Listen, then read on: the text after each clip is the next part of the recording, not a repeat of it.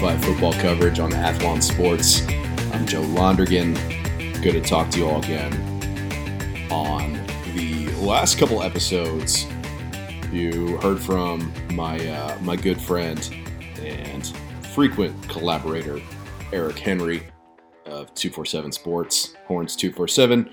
If you haven't listened to those yet, recommend you do so.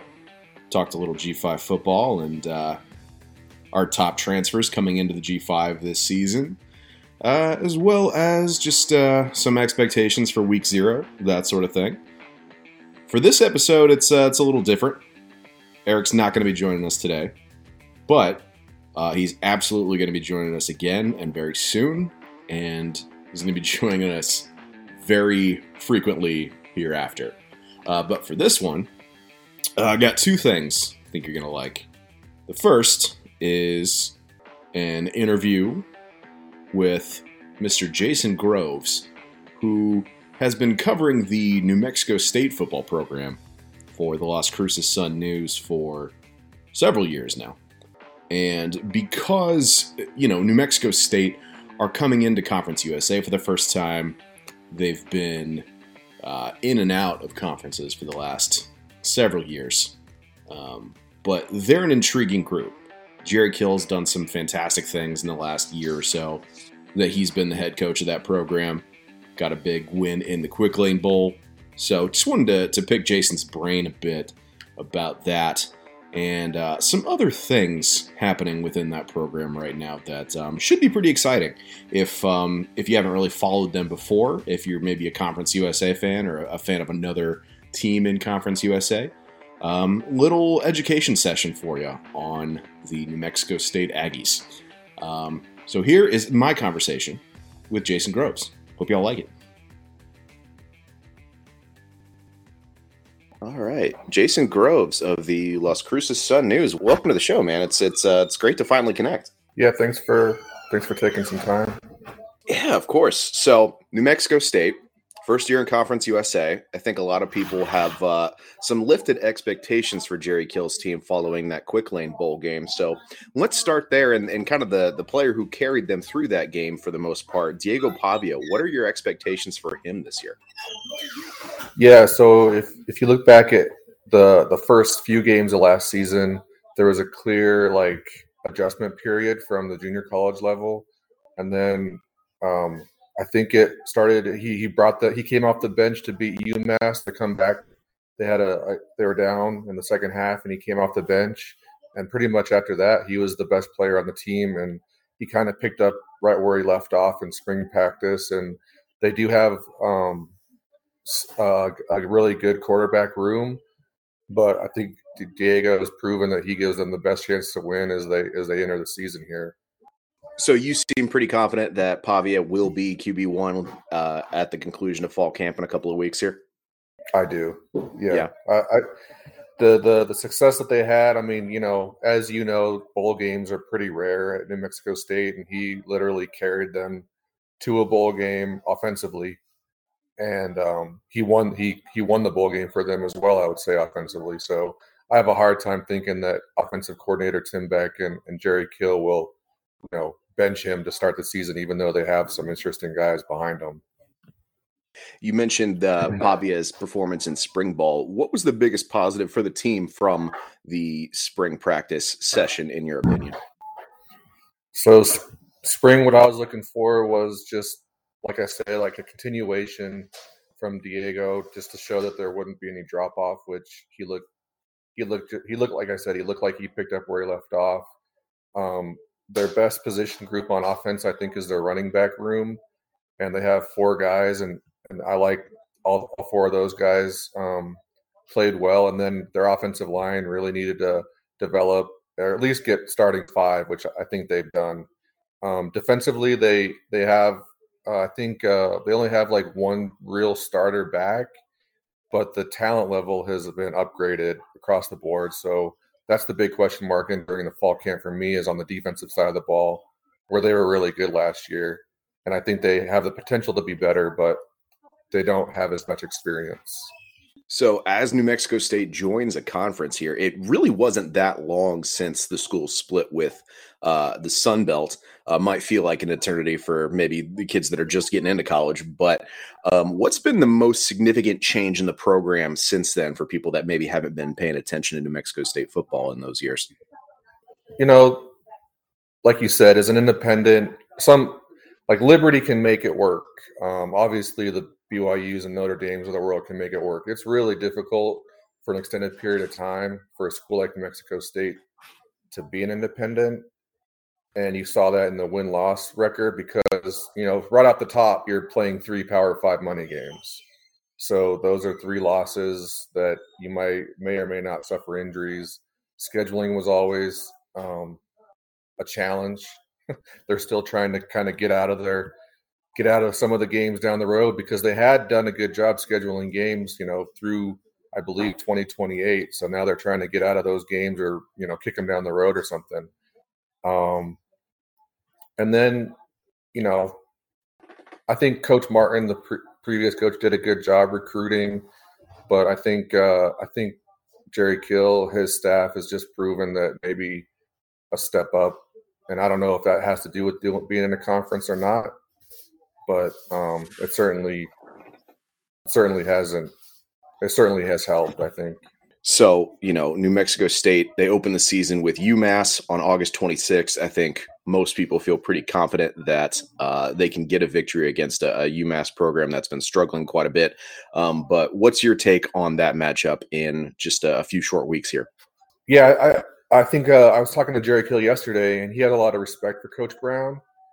And but like watching the game last year, there were 2 games against FBS teams last year where I thought that the Aggies were just more talented. And I can't remember too many times ever being able to say that. One was Hawaii and the other was UMass. So I'm sure Don Brown's team will be improved, but I think that the Aggies just have more talent, and they ran for like, I think, over 400 yards last year against them. And they're better up front, better with the running back room. So I think that, I think they'll be able to move the ball on the ground and get a win on opening day there. We've talked a bit about Pavia and how he's been the most significant offensive contributor for the team. Who do you see as the most significant defensive contributor in 2023? That's kind of my big question mark. I think the defensive line is the best group. They added a player from the transfer portal, Deion Wilson. He started games in the interior line at Arizona. They have a good rotation of some younger players. The player I'm interested to see is, well, 2 middle linebackers. Keyshawn Elliott is he's a sophomore who played last year, and they're really excited about him. And then they have a Penn State transfer to play next to him, Jamari Budin, who I think those 2 guys, if they can kind of approach the production of seniors Trevor Brohard and Chris Ojo from last year's team, I think that they should be fine defensively. One guy on that side of the ball that's kind of caught my interest through all the transfer portal news is Miles Rouser, the cornerback from Campbell, was an FCS All-American last year, was a real good high school prospect coming out of Michigan. But what are your expectations for him as the new guy? All the things that you said, I expect him to play. Right now, as we're sitting here, I don't know what they have a nickel spot, and they have obviously the 2 safety spots. And that's what I've been told. He could play either any of those. He's extremely versatile from my understanding. He isn't able to work out right now from my understanding. He's working through some transfer stuff still. So hopefully we'll see him in fall camp. I'm looking forward to seeing him. He looks the part, physically, but I've been told the nickel or strong safety. That's where I expect him to play, and I expect him to be on the field sooner rather than later. Makes sense. So for those that don't know, Las Cruces, New Mexico, and El Paso, Texas are just under an hour in terms of distance from each other. But that's a rivalry that goes back years and years, and now they're finally in the same conference. What do you think will be the effects on, New Mexico State athletics of being in the same conference as UTEP moving forward? So, being in a conference, I don't know if people understand, I was talking about Monday games earlier. That was really the only revenue from football generated at New Mexico State. Now, you know, people that follow Conference USA, you know, they kind of rip on the TV deal, but NMSU never had a TV deal. So it's better there. They got the bare minimum from college football playoff payouts for APR. So that's like $400,000. It's going to be probably, you know, close to $1 million, you know, with the 9 teams shared. So, you know, from a revenue standpoint, that's huge just for NMSU. For the UTEP NMSU rivalry, I think I was talking to someone, this is like the second time the game's been on the ESPN networks. So that's a big deal. It's a midweek game, so some people don't know about the attendance, but, you know, they're always close games. Dana Dimmel's done a good job at UTEP. And, you know, if both teams are doing well at that point in the season, I think that people will go to the games. That's just how these two fan bases are. Looking ahead to September 9th, New Mexico State make that trek. I believe they're hosting Liberty, or are they going to Liberty this year? They go to Liberty. So they're heading back to Lynchburg, going to get a rematch of that improbable win from last year that really kind of helped carry that momentum into the bowl game. And it's also their first game their first conference game, I should say, as a member of Conference USA, with Liberty joining the league this year as well. Do you see a repeat of that result this year? I think it's going to be can they beat them? I think that they proved that they could. And I think Liberty I was looking at their, you know, they have a new coach. I think they're trying to figure out the quarterback position again.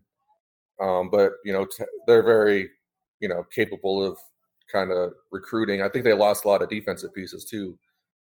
I'm not going to say that's going to be a blowout like it was last time, but I think it'll be a close game. Also about that game, I think it's NMSU's third game and it's Liberty's second game of the season. So I don't know, maybe they can catch Liberty while they're still trying to figure stuff out early in the season. Never say never for sure. Jason, when folks come to Las Cruces for a game this year, many of the Conference USA fans are going to be doing so for the first time. What's something they've got to do or something they've got to eat when they come to town? Yeah, so my favorite restaurant is Andale. It's a Mexican restaurant, like Tex-Mex, I guess you'd say. Mm-hmm. Mesilla is a smaller, like, kind of shopping town, so it's cool to walk around there. I would say that. Just check out Mesilla and eat Andale if you like Tex-Mex. Fantastic. For those that are curious, you can follow Jason Groves on Twitter at JP Groves. You can also see his work at Cruces Sun-News, support local journalism. And Jason, anything else you want to plug? Anything else you want to let people know about while you're here? No, I think that's it, man. I appreciate it again. Appreciate you having me. Yeah, fantastic. All right, we'll talk to you soon, Jason.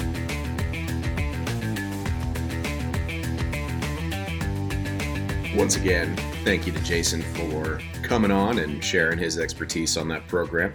Switching gears a little bit for this next segment, I'm going to talk some MAC football, actually. Specifically, the Buffalo Bowl program. One of the, I think, more intriguing pieces of that team is kicker Alex McNulty. And I think he's fascinating for a few reasons. I mean, on top of being the MAC Special Teams Player of the Year in 2022, and he's set quite a few records as far as kicking goes for Buffalo. He's just a really smart kid. He's been an academic All-MAC selection 4 times. He is a double major in physics and biology for pre-veterinary science. And on top of all that, he's also on the track team. He competes as a javelin thrower. So I was really excited to talk with him. I wrote an article about just basically this conversation that came out a few weeks ago, but thought it would be nice to put out the audio here. I'm going to be honest, news moves fast in college football, so we had some other stuff planned, but if you follow the news at all, there's been quite a few shufflings in the whole conference realignment business. So we called an audible, and you know what? It's a kind of a happy accident that we have this segment today, but I really appreciate Alex for letting me pick his brain and for letting us use this segment, for letting us use this audio for this segment today. So yeah, check out this conversation with University of Buffalo kicker Alex McNulty.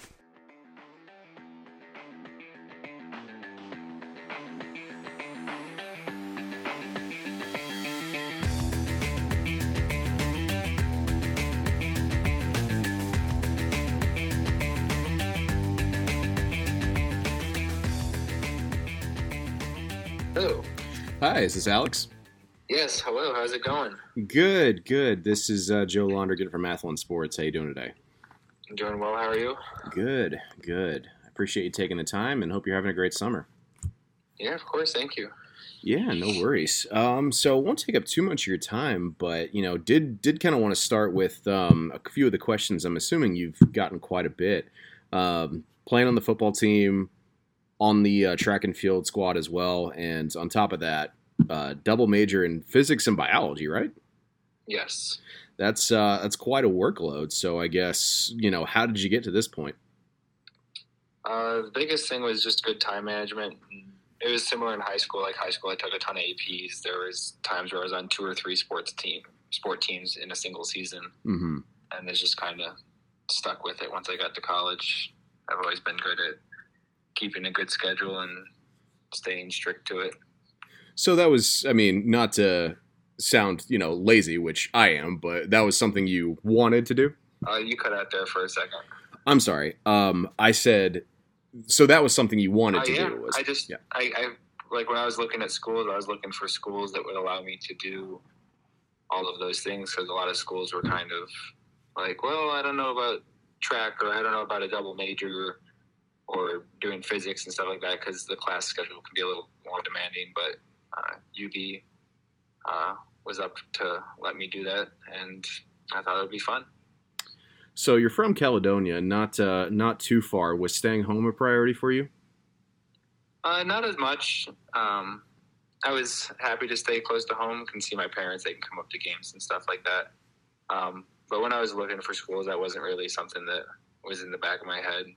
Just worked out well. Plus, my kicking coach, Adam Tanowski's from, like, he does most of it out of Buffalo, so that was a nice thing to have as well. That's certainly good to be close to, you know, that kind of coaching and that kind of family support. So last season, MAC Special Teams Player of the Year. I don't need to read you back all your accomplishments, but, you know, I guess how did you kind of elevate yourself to that point? Because significant improvement from, you know, 2020 and 2021 to 2022 for you. Yeah, I'd say some of the big things were preparation and practice and, like, off the field stuff. Like with other years, like I was kicking 4 or 5 days a week going into every game, and I would just be tired on game day, whereas this last season I would only kick twice a week on Wednesdays and Fridays, and then Tuesday would be like a stretch, Monday would be like the lower body lift and like a little bike workout just to like shake off the legs, and then Thursday would be more of like a rest and recovery day. So kind of keeping that schedule where when I got to game days I felt a lot more fresh.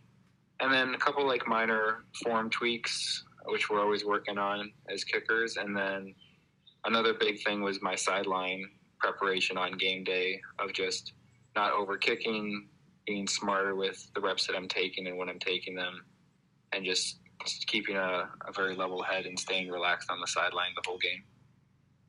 Has there been any difference in the way that you've trained this spring and summer as opposed to the previous years?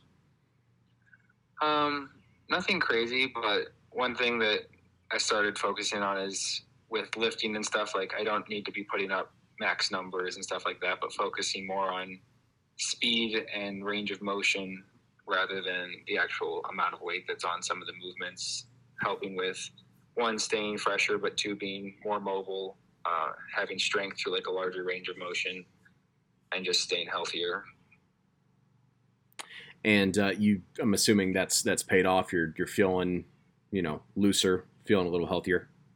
Yeah, I feel better. When I get to game days, like, my body feels more prepared to make the kick, so that's one less thing that my mind has to think about when I go out onto the field. When I used to go out on the field, I'd feel be tired or sore, and that's an extra thing you have to think about when you're kicking, and it's been helpful to not have that. So when you came to UB, you weren't, the starting kicker right away, I guess. What was kind of your thought process in terms of, knowing you had to kind of work your way into the lineup, had to take that redshirt year, and I guess how have things changed in your mental preparation between then and now? Yeah, I was happy that I was going to a place where I was going to get to spend a year learning from an older kicker in Mitch, where I could kind of learn someone that started for a while, because he was the starting kicker that was his fourth season as the starter, and kind of learning from him, like, what he's did well, what he didn't do well, what he learned from, and using that to kind of mature that year and grow, because I only played for 2 years in high school, so I didn't have a ton of experience, and I didn't kick that many field goals in high school. So just using that year to learn a little bit more about football and kicking, and then just continue to build on that each year and mature throughout the years as I continued kicking. So in the time that you have been a college football player, do you feel like the perception of specialists has changed at all? Or, I mean, if you ask kids and stuff like that, oh, what position, like, kids will come up to you when we do things, and they'll be like, oh, what position do you play? You say kicker. You get some funny remarks and stuff like that. But as far as, like, on social media and stuff and in the NFL, I feel like kickers are starting to get more and more respect. And people are starting to put more value in kickers, at least with coaches and players and stuff like that. Mm-hmm. Some of the public is still against kickers here and there, but ignore those guys. Well, for sure. I mean, I think I was more thinking of, you look at, obviously, your athletic background, and you're a very versatile athlete in your own right. And then you look at guys like Jack Browning out at San Diego State, who does, kicking, punting, whatever else. So I guess, do you feel like you're kind of part of this, movement of just specialists, I guess, being held in higher regard as more traditional athletes by maybe, I don't know, football old heads, for lack of a better term? Yeah, I think in, like, the last 10 or 20 years, like, it's been shifting towards that, where it's become more and more specialized. There's more of these camps, and as kickers get better, it takes better and better athletes to be a good kicker, because you still have to have elite strength and power to be able to make it as a Division I kicker just in general. Even if you're not starting, you still have to be able to hit the ball 55, 60 yards to really get a realistic chance on the roster. So I think it's been leaning that way slower. As things get more specialized, it takes more and more athleticism to make it in these positions. So what do you think is your ultimate aspiration right now, whether it's athletic or otherwise? I mean, my goal is take this last season, put up another good year, continue to improve, and then take it to the next level in the NFL, hopefully, and give it a shot there and continue to play sports. It's always been my passion. And if for some reason that doesn't work, then I've always enjoyed physics and just being able to solve problems and stuff like that. So it's a nice backup plan to have. So was your thought as a kid, like, I want to be, a rocket scientist or something along those lines? Or as a kid, actually, I was always between sports, and it wasn't football. I was thinking hockey and soccer back then. Mm-hmm. And as well as I always had like the reason I did biology as a major was I was thinking vet school potentially. Mm. Once I finished it undergrad, but I ended up leaning more towards physics through my time in school. I see. Okay. No, that makes sense. So, my in-laws and all that side of my family are from the Buffalo area, actually, and they wanted me to ask you, where's your go-to wings? Where's your go-to beef on weck? Wings? I'm a big barbell guy. it's the lines are kind of crazy to get tables and stuff, but if you can get in there when it's not too busy, those are really good. And then beef on WEC, I've only gone a couple places for beef on WEC, but I really like Audubon North on Sweet Home. Yeah, it's always a really good place to go. They also have really good chicken fingers there. That's a good one. I've been there once or twice. So, you know, obviously you guys are going into, you know, a tough schedule this year in the MAC. Miami's good. Toledo, obviously looking to run it back on the conference title there. I guess just your kind of general thoughts on the conference with fall camp coming up. I think the MAC conference is always a toss-up. You go in off the off season and anyone could take it, really. There's always a couple teams that stand out and a couple teams that are lagging behind, but once you get into action, anyone can beat anyone, and it's always a close conference in the end, even though a lot of times people think there's going to be a blowout winner, but there's always two or three teams that are kind of in there until the end. So I think we've been putting in good work, and we got a good shot to make a run for the MAC championship. We just got to keep taking it day by day and improve as a team.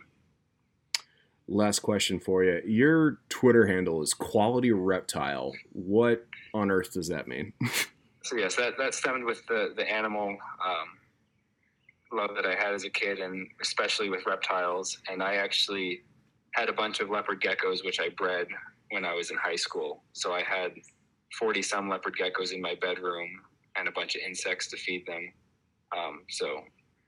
When I started Twitter, it was posting about some of the leopard geckos that I had and stuff like that. So I went with Quality Reptile. I should have asked that question first, because now I have a bunch of other questions, and none of them are football related. So I'll Well, Alex, thank you so much for your time. I'll let you get back to your day. Hope you have a great rest of your weekend. Okay. Yeah. Thanks a lot, Joe. All right. Have a good one. You too. Bye.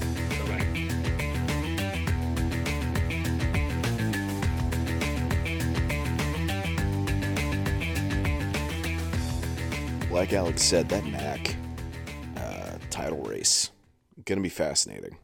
I know we picked Toledo to win it all with the media poll, but I mean, I am still not convinced that if Curtis Rourke of Ohio doesn't go down with that leg injury late in the 2022 season, that the Bobcats would not have claimed the title there, adding to that trophy case.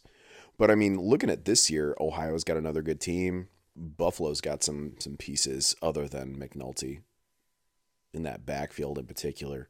But that's going to be entertaining as ever. But that's going to go ahead and wrap up this episode of G5 Football Daily.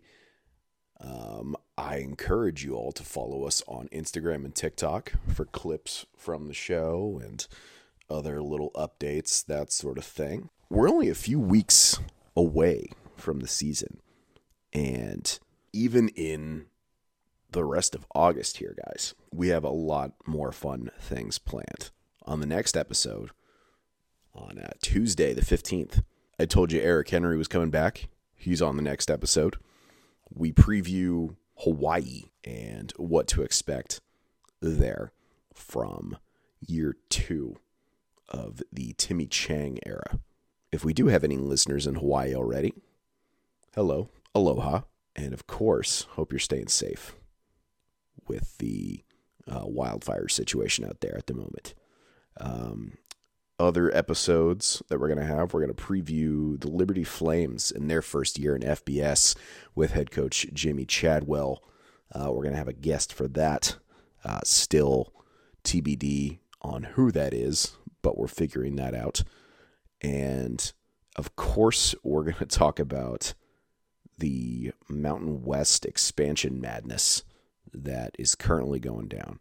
I mentioned conference realignment somewhere in there, but it's not over yet, folks. We got some crazy stuff coming, I think.